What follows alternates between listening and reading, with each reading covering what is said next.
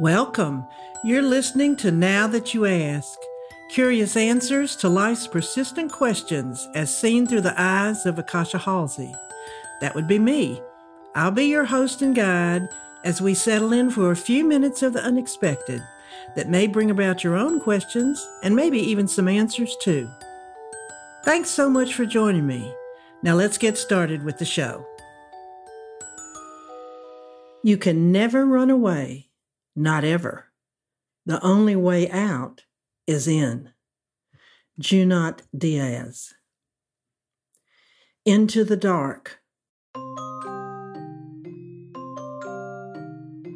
In our five minute meditation and writing class today, I felt like I needed to do more than just close my eyes. Closing my eyes usually creates just the right atmosphere to get me in touch with my guides, but today, the light outside seemed especially bright after early morning fog, so I placed my hands over my eyes for more darkness. Immediately, I was transported to a place both familiar and unfamiliar at the same time. More darkness was not total darkness, but enough darkness so that I felt like I was floating in softness and comfort. The darkness felt silky, ethereal, altogether friendly. It was there to remind me that I was supported even in this somewhat infrequently visited environs. I was unafraid, unworried, entirely calm. I did feel my guides, but they were on the periphery rather than front and center as they usually are. Most of the time, I can sense individual guides around me, but today they were obscured by a deep darkness that was its own support. Feeling weightless, I felt no compulsion to ask a question, ask for help, or in any way acknowledge the need of anything. Enveloped as I was, there was not even this moment I needed to be present to. There was no need to be at all, actually. I positioned my hands on different planes of my face to see if anything shifted. There was a slight decrease of darkness when they cupped the sides of my face, but other than that, no significant alteration in my feeling of suspension in just the right amount of stillness. No thoughts rattled around in my head, for once giving me an opportunity to experience rather than anticipate.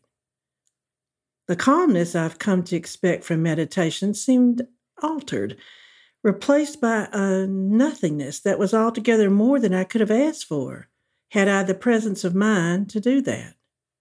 Even now, some time after the meditation has ended, I still experience the aftermath of that suspension in my body. My organs feel quietened, my mind muffled like the world is after a big snow. Everything is slowed down, nothing pulls on me. All is available, but not in a way that demands anything from me. I'm changed on a molecular level, and I doubt this feeling will leave me no matter how much time passes. You know, when you have an experience that changes every particle of your being, like a really beautiful moment in nature that awakens all your senses? This was like that, only not because of its quietness. I wonder how many times I've noticed, much less allowed myself to feel the full experience of nothing to do, nowhere to go, only being with the fullness of my body as it expands into this moment of what? Grace, maybe, but that word, as beautiful as what it conjures up for us, feels insufficient to describe this suffusion of fullness. It's not being with God exactly because its involvement is particularly within my own body. No matter what your belief in how we got here, there is no disallowing a greater presence of some sort, and I have to believe I was given this experience with no strings attached at all, simply as a gift. I am grateful, yes, indeed.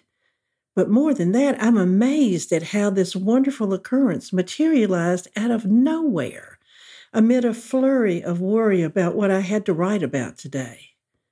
To me, that was my biggest stumbling block for my entire day. So you can imagine my surprise when I was taken to such a sublime cloud, such a state of suspension from anything disturbing.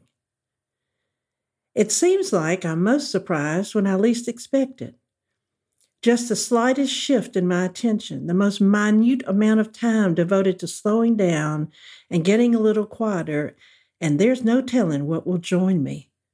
How easy it is to drift away from this space, to forget to create an invitation to the universe, to allow myself to be caught up in so many much less important issues.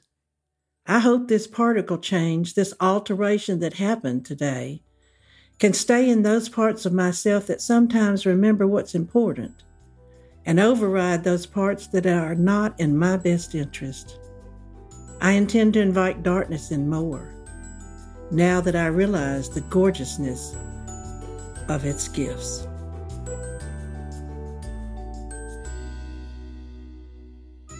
Thank you for listening to Now That You Ask. I hope you found this episode insightful and perhaps entertaining too. Don't forget to subscribe, and if you enjoyed the show, please take a moment to rate and review it on iTunes. If you didn't like the show, well, I guess you just lost a few minutes of your life. But you might want to try another one, they're all really different.